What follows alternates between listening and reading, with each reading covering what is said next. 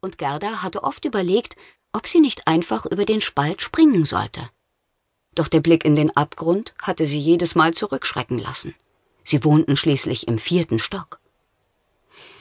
Der Handwerker kletterte in Kais Fenster und im nächsten Augenblick stand ihr breit grinsender Freund auf dem Steg.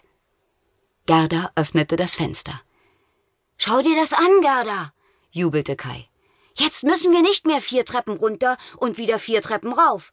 Nun können wir uns in Sekunden sehen. Er winkte sie zu sich. Gerda kletterte im Nachthemd aus dem Fenster und hastete barfuß über die frischen Bretter zu ihrem Freund. Ihre Augen leuchteten. Wir können hier einen kleinen Dachgarten anlegen, mit gemütlichen Kissen, Blumen und Kräutern, schlug sie vor. Kai fand die Idee großartig und wollte sie gleich weiterspinnen, als die Großmutter am Fenster erschien. Kinder, kommt da runter. Erst muss das Geländer da sein, dann dürft ihr es euch schön machen.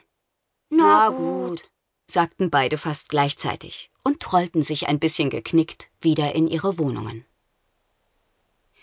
Gerda steckte mit dem Oberkörper schon halb in der Wohnung, als Kai rief. Um zwölf Uhr treffen wir uns bei mir. Dann überlegen wir, was wir alles für den neuen Dachgarten brauchen. Gesagt, getan. Die nächsten Tage waren Gerda und Kai nur mit ihrem Dachgarten beschäftigt.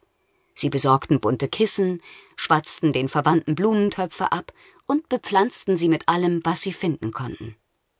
Vor das Geländer stellten sie hölzerne Kästen, die Kai zusammenzimmerte und Gerda mit Blumenerde füllte. Es dauerte nicht lange, und ihr kleines Reich war ein richtig gemütlicher Ort. Erbsenranken hingen über die Kästen herab in den Hof, und aus den Rosenstöcken schossen lange Zweige, die sich einander zuneigten. Eines Nachmittags, als Kai gerade zufrieden etwas las und Gerda die Blumen goss, kam eine Schwalbe vorbei und lenkte sie ab. Wo kommt denn der Regen her? schimpfte eine mürrische Stimme von unten. Kai schlug sich die Hand vor den Mund, sonst hätte er laut losgeprustet. Er stupste Gerda an, deren Blick immer noch der Schwalbe folgte und die dabei unaufhörlich das Wasser der Gießkanne auf die Straße sprenkeln ließ. Hey, sagte Kai, du sollst die Blumen gießen, nicht den Apotheker. Gerda folgte dem Strahl, der aus ihrer Gießkanne zur Straße hinunterplätscherte. Er traf direkt einen hochgeschossenen, ältlichen Mann, der verärgert seinen Regenschirm aufspannte. Das Wetter wird auch immer verrückter. Regen ohne Wolken am Himmel. Hat man sowas schon erlebt? Verwundert stapfte er fort. Nun konnten Kai und Gerda nicht mehr an sich halten. Glucksend kugelten sie sich in den Kissen.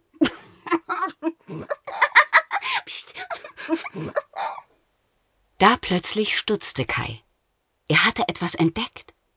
Eine winzige Blume lugte hinter einem der hölzernen Kästen hervor. Ohne nachzudenken, holte er das Pflänzchen mitsamt dem Blumentopf hervor. Gerda riss die Augen auf. Nein, nicht. Die solltest du noch nicht sehen. Kai runzelte die Stirn. Wieso? Die Rose habe ich für dich gepflanzt. Sie sollte noch ein bisschen größer werden, bis du sie bekommst.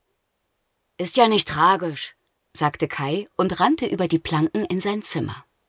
Gerda war verwirrt. Wieso lief er jetzt weg? Doch da kam Kai auch schon zurück. In seinen Händen hielt er einen kleinen Blumentopf mit einer winzigen roten Rose. Guck, die ist für dich. Sie ist auch noch nicht ganz ausgewachsen. Verlegen grinste er und streckte sie der Freundin entgegen. Gerda war ganz verzückt davon, dass sie beide die gleiche Idee gehabt hatten. Sie wurde sogar ein bisschen rot. Damit er das nicht bemerkte, lief sie zu ihrem Haus und kam mit einem größeren Blumenkübel zurück. Was denkst du?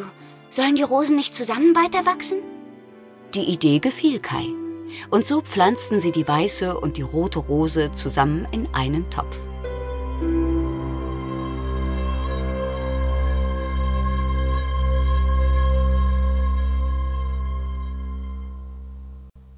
Ein ungewöhnlicher Abend.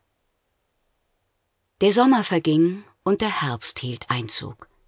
An gemütliche Stunden im Dachgarten war kaum zu denken, denn Regen prasselte unaufhörlich an die Fensterscheiben.